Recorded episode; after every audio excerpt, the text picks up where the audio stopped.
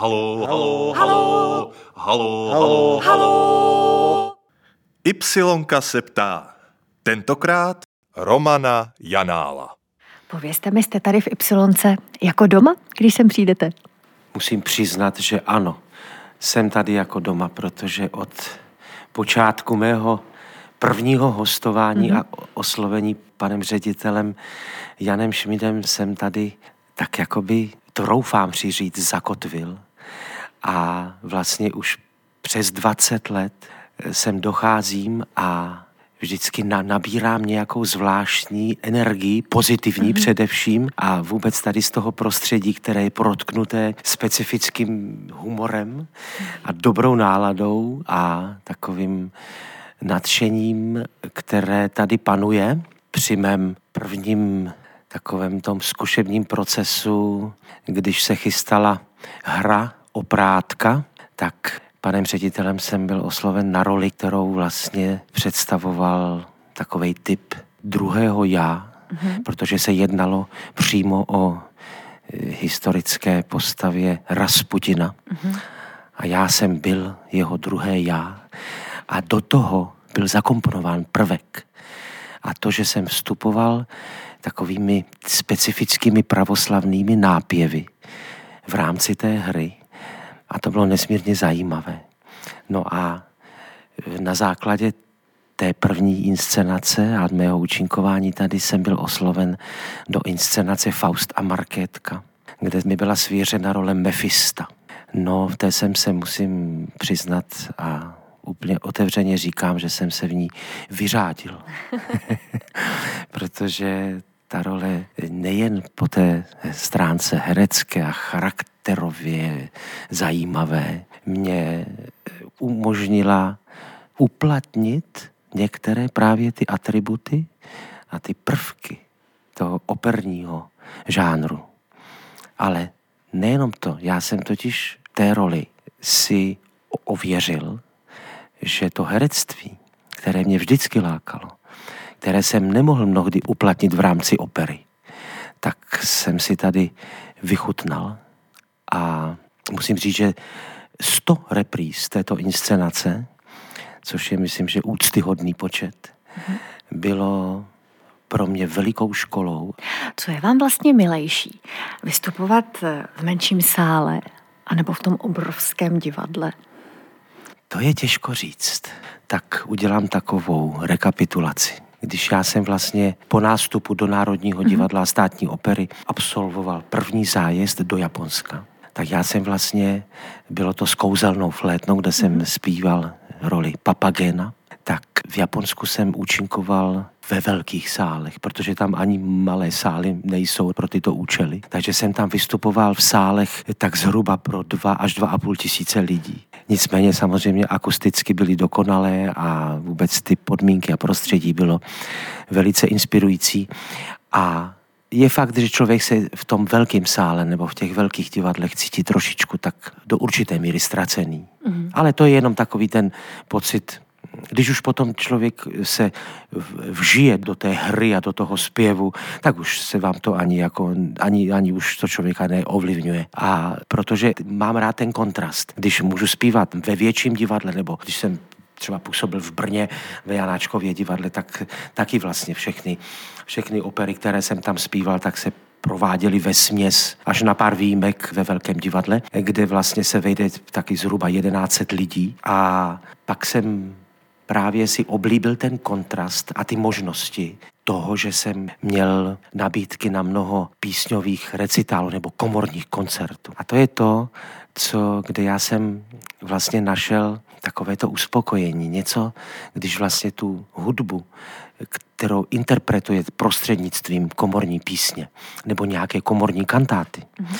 A sedí tam třeba, já nevím, dejme tomu 200-300 lidí i méně, a najednou ten sál má takovou osobitou atmosféru, protože vy s těmi lidmi jste mnohem bližším kontaktu. To platí i tady pro Y. A Y je hmm. absolutně hmm. jako ideální Tam v tom, že v já tady, když tady vyjdu na to jeviště, tak najednou prostě úplně mám pocit, že k těm lidem, do těch lidí jako tak jako proniknu jako a už tu energii vysílám a zpětně se mi to tady vrací prostě a člověka to tak posiluje, inspiruje.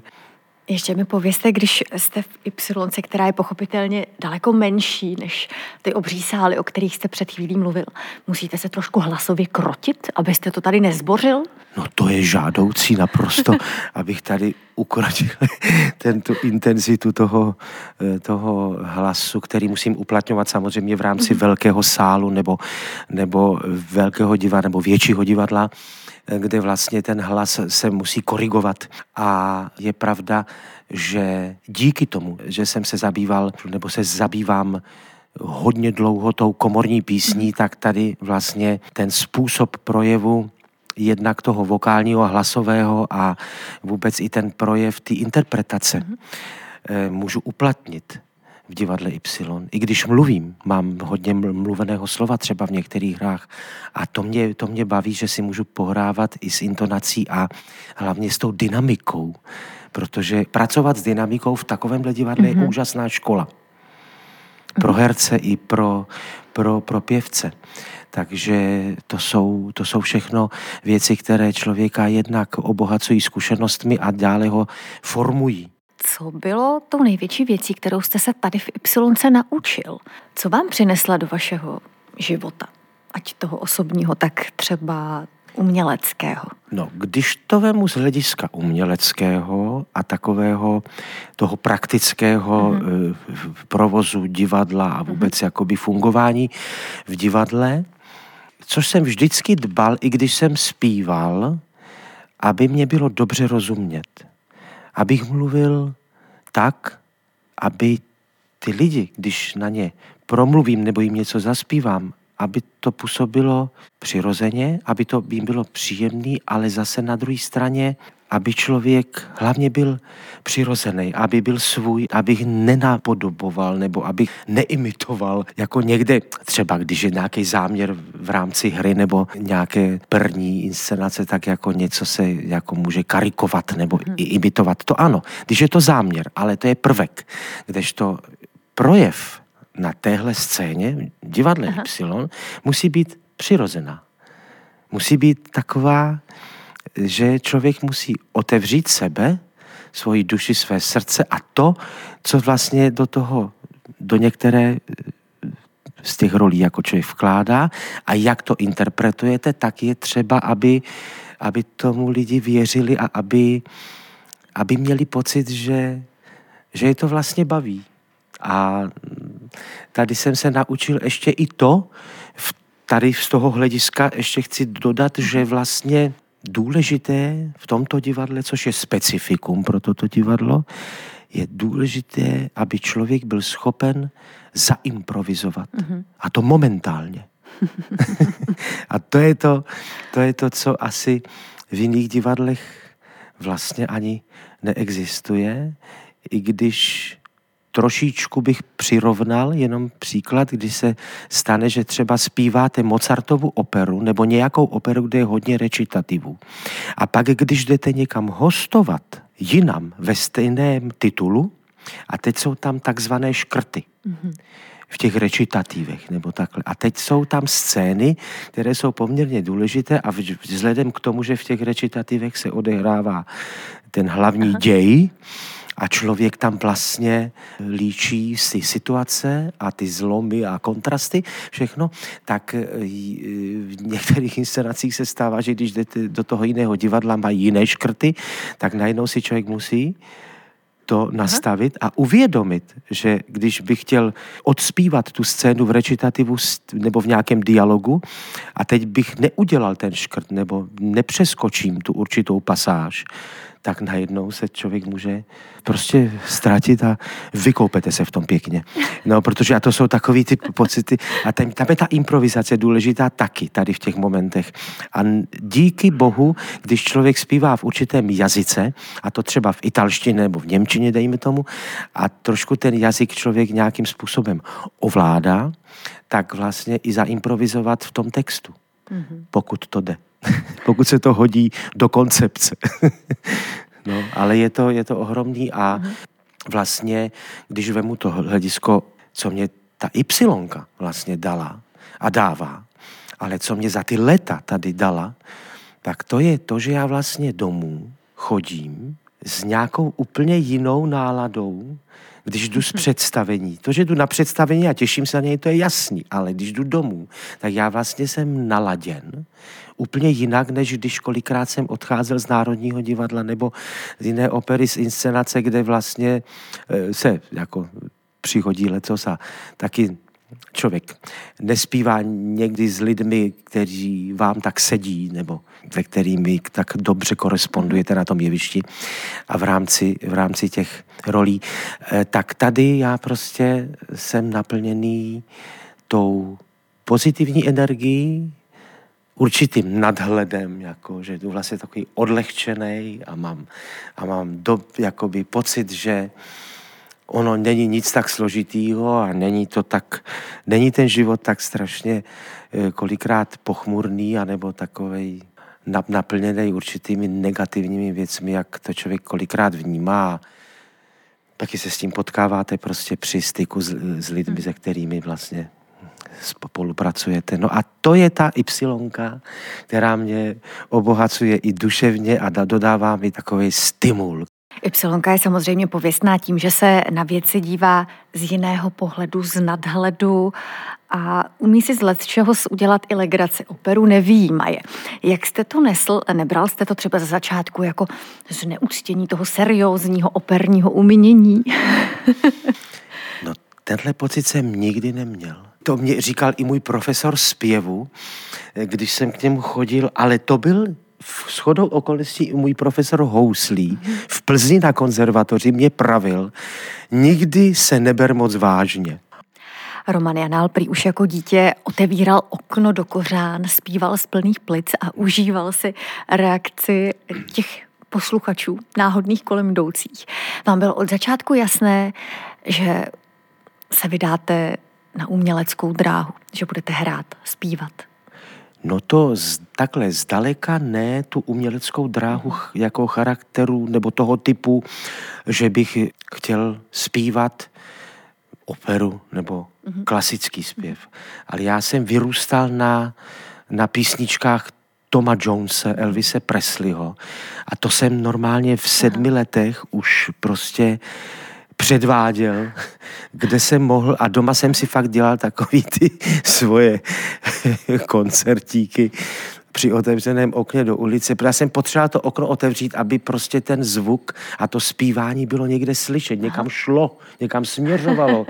A třeba, i když něko, někomu to třeba vadilo, možná nevím, o tom nevím, ale určitě taky, eh, tak jsem zpíval, tak jsem zpíval hrozně rád a vyspívával jsem se a učil jsem se texty v angličtině vlastně a ty, ty, ty písničky všechny v, v angličtině.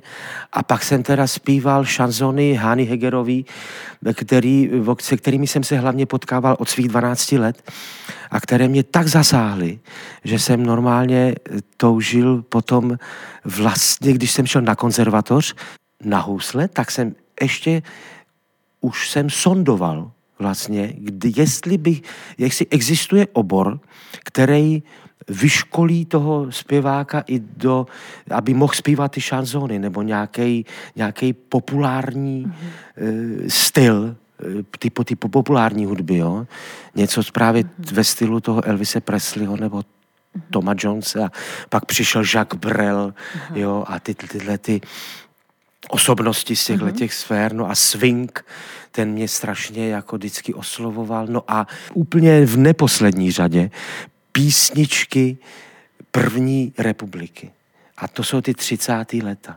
Mm-hmm. Jo, 20. 30. leta. R.A. Dvorský. Tam ta opera, kde se tam pak No vzala? a potom, mě bylo 13 a babička, e, e, protože měla ráda operetu, mm-hmm. tak do, do Trenčína, do mého rodného města, přijela hostovat opereta z Bratislavy.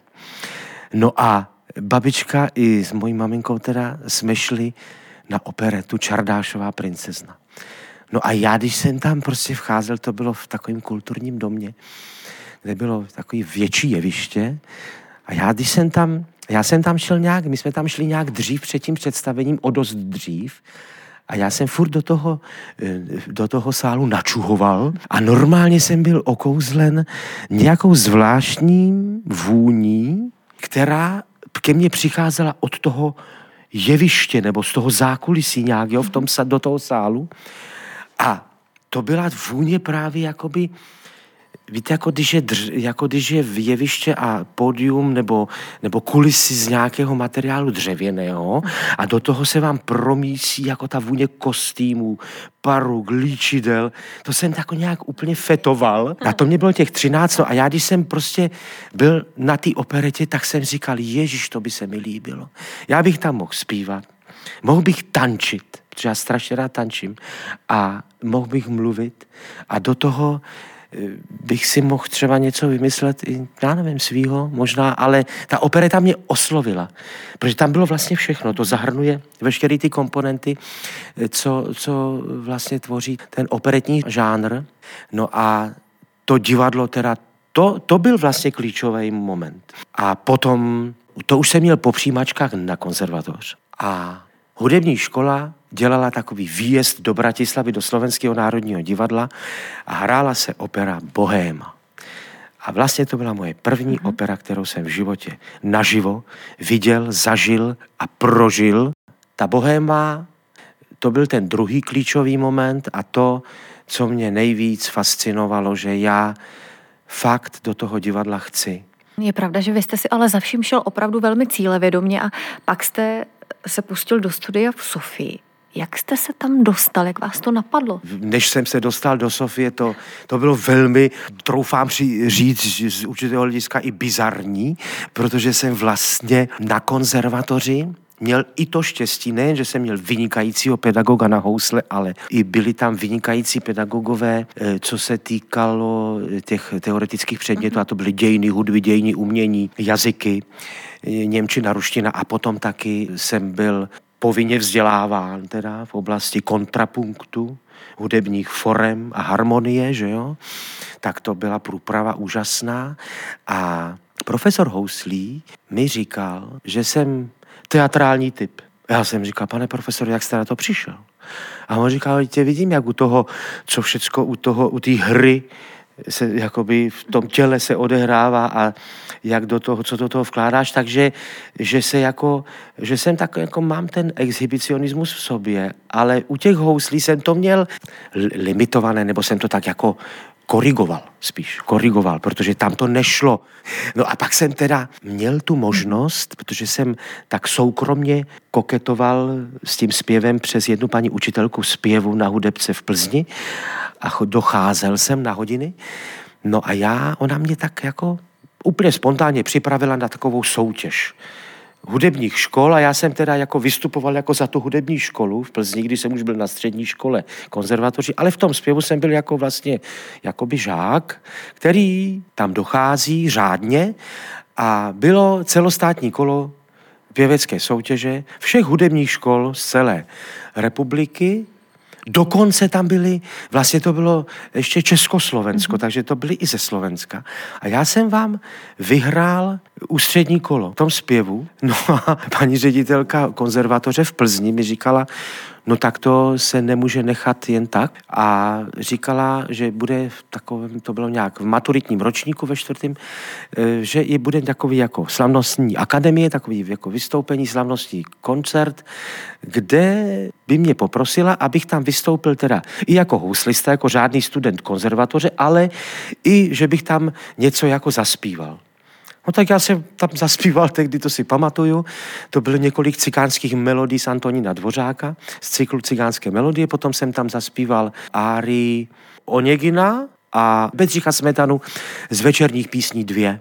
No a to jsem tam zaspíval a na základě toho v tom čtvrtém ročníku mě paní ředitelka přinesla takovou brožurku, kde vlastně mi předložila, že existují různé stáže studijní anebo možnosti studia v zahraničí. ale tehdy v té době ještě nebylo samozřejmě myslitelné, aby člověk si, eh, abyste žádala o studium někde v, opravdu v té zemi, což byla Itálie, co se týkalo zpěvu a vůbec opery. No tak byly tam možnosti. Sovětský svaz tehdy, že jo, Polská lidová republika, Maďarská lidová republika, Bulharská lidová republika, Rumunsko a tak dále. No a na základě různých mých poznatků a takových jako už věcí, co jsem tak nějak si všiml, že někteří právě obzvláště ze Slovenska byli tři případy operních pěvců, kteří studovali v Bulharsku v Sofii a právě takovým výsledkem i efektem, který mě najednou jako přesvědčil o tom, že já si teda podám žádost mm-hmm. o to studium v Bulharsku. Zatím to byla stáž, ale potom, eh, potom se mi, když jsem vystoupil na této akademii, o které jsem se zmiňoval, tak na základě toho mě paní ředitelka řekla, že si můžu klidně zažádat i o studium. Mm-hmm. Takže to tak se to vlastně poměrně rychle zpracovalo, ta žádost a byl jsem doporučen s tím, že musím teda dokončit samozřejmě studium na konzervatoři, což naprosto bylo jasné. A Nepochybně teda mm, jsem musel absolvovat přijímací pohovory na zdejší Akademii muzických umění v Praze, mm-hmm. oboru zpěv, s tím, že ještě tehdy můj profesor říkal, tak to zkus ty, na ty housle. Můžeš klidně jít na, na, na přijímačky. A já si říkám, víte co, ale jako abych tu energii a tu koncentrovanost měl jenom na jeden obor, tak radši teda udělám ten zpěv a a tam byly taky zkoušky z harmonie, z hudebních forem, z dějin hudby a ze všeho a z rozboru skladeb, jo, což jako jsem tehdy jako říkal, to jako je docela náročný, ale mě to bavilo a tím, že jsem byl dobře jaksi zásobovaný vědomostmi z konzervatoře, tak jsem se vlastně k těm zkouškám jako docela těšil a si pamatuju, že do dneška jsem dostal k analýze eh, při přijímačkách jsem dostal k analýze Monchain sonáte od Beethovena. Mm-hmm. Jednu větu, která má svoje specifické harmonické jaksi eh, prvky a já jsem ty přijímačky udělal s plným počtem bodů 25 a na základě toho mě teda doporučili na studium. Absolvoval jsem pohovor mm-hmm. z odboru školství a odboru kultury, tady i v Plzni, i v Praze. A musel jsem absolvovat týdenní školení pro studenty do zahraničí. A to bylo tady v Praze, na větrníku jsem tam týden bydlel a docházel jsem na takové školení. No a potom po absolvování toho všeho tady jsem byl vyslán do zahraničního institutu do Sofie, kde jsem dva měsíce se učil intenzivně bulharštinu. A tam to teda, to bylo, to jsem byl teda hozený opravdu do, do hlubokých vod. Tam jsem nevěděl, která bije.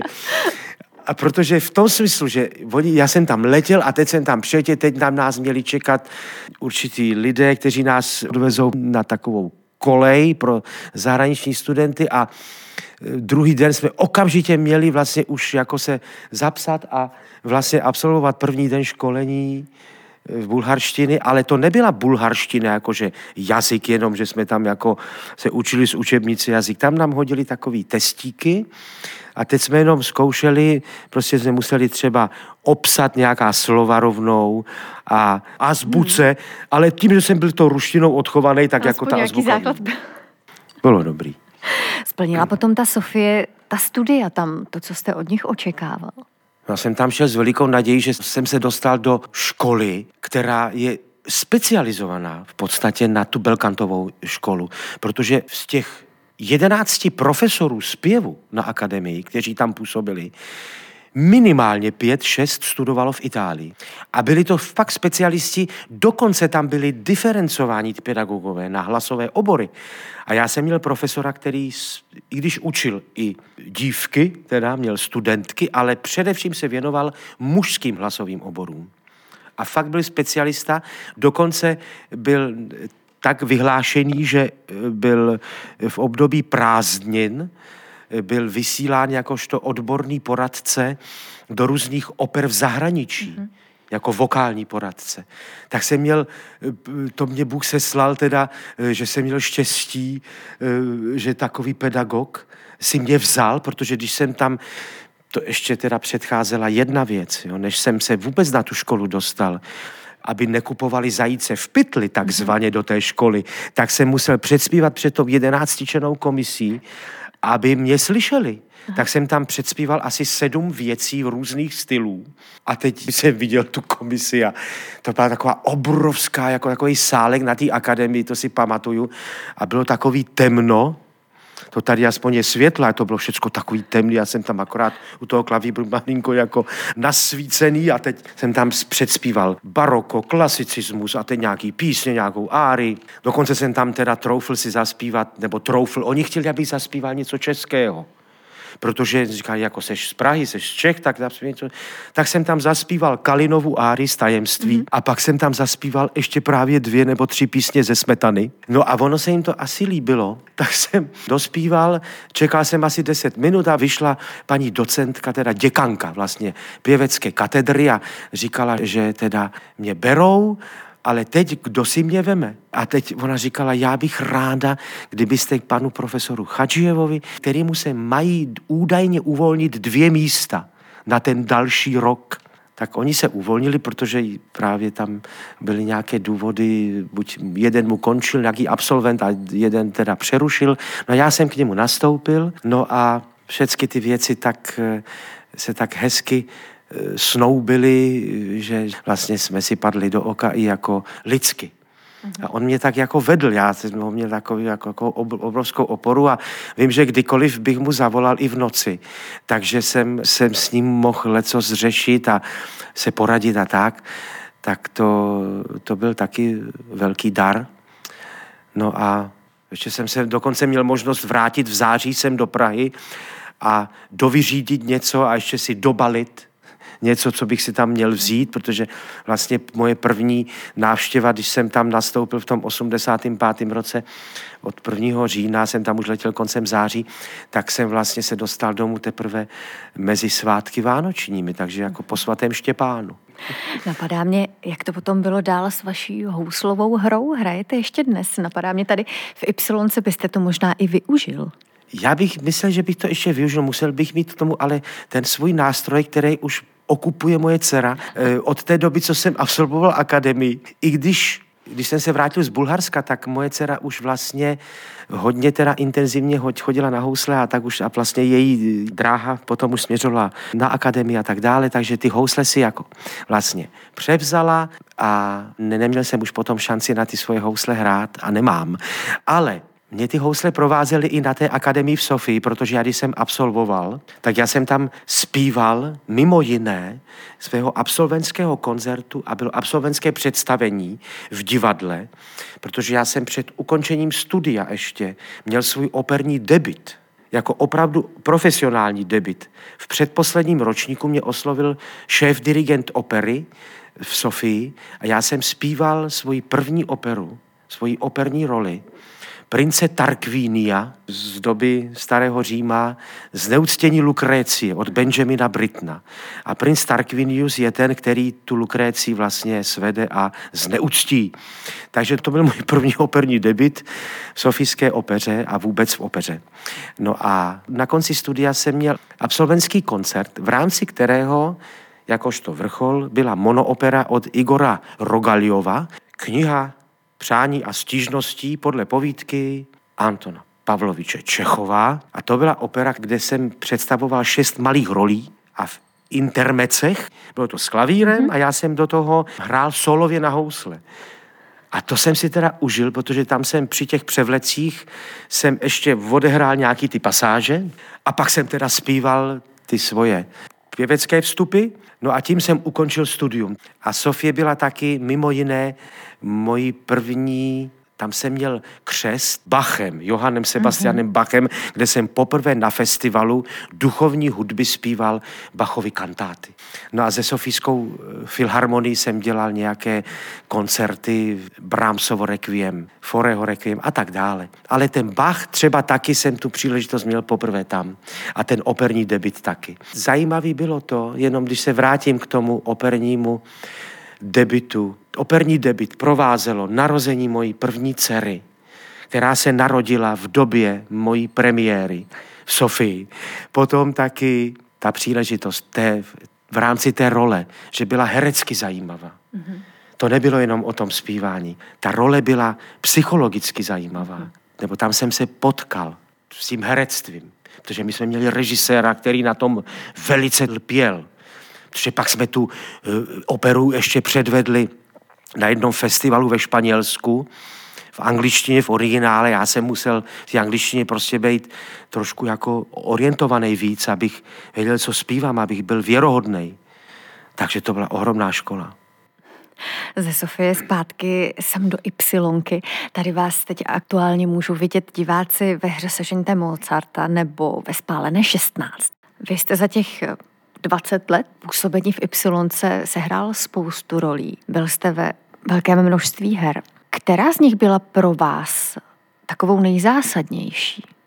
Těžko říct. Určitě ta role, která mě dala ten větší prostor a mě obohatila, byl Mephisto mm. ve Faustově a Markétce a potom v návaznosti teda role Sarastra a pěvce ze Salzburgu, kde vlastně taky se prolíná pěvec, který je přizván k provedení kouzelné flétny a zároveň ten Sarastro, který tam zosobňuje právě ten kontrast vůči královně noci a je co tam pořád takový konfrontace a vstupy, které popohání dál v nějakým tom, jednak v tom ději, ale jednak i v, jako v interpretaci té postavy, která promlouvá k lidem určitým způsobem a z mnoha hledisek. A potom vlastně přišla role Chronose, boha času, který je zásadní. Musím říct, že je to největší role. To je tedy spálená 16. Spálená mm-hmm. 16.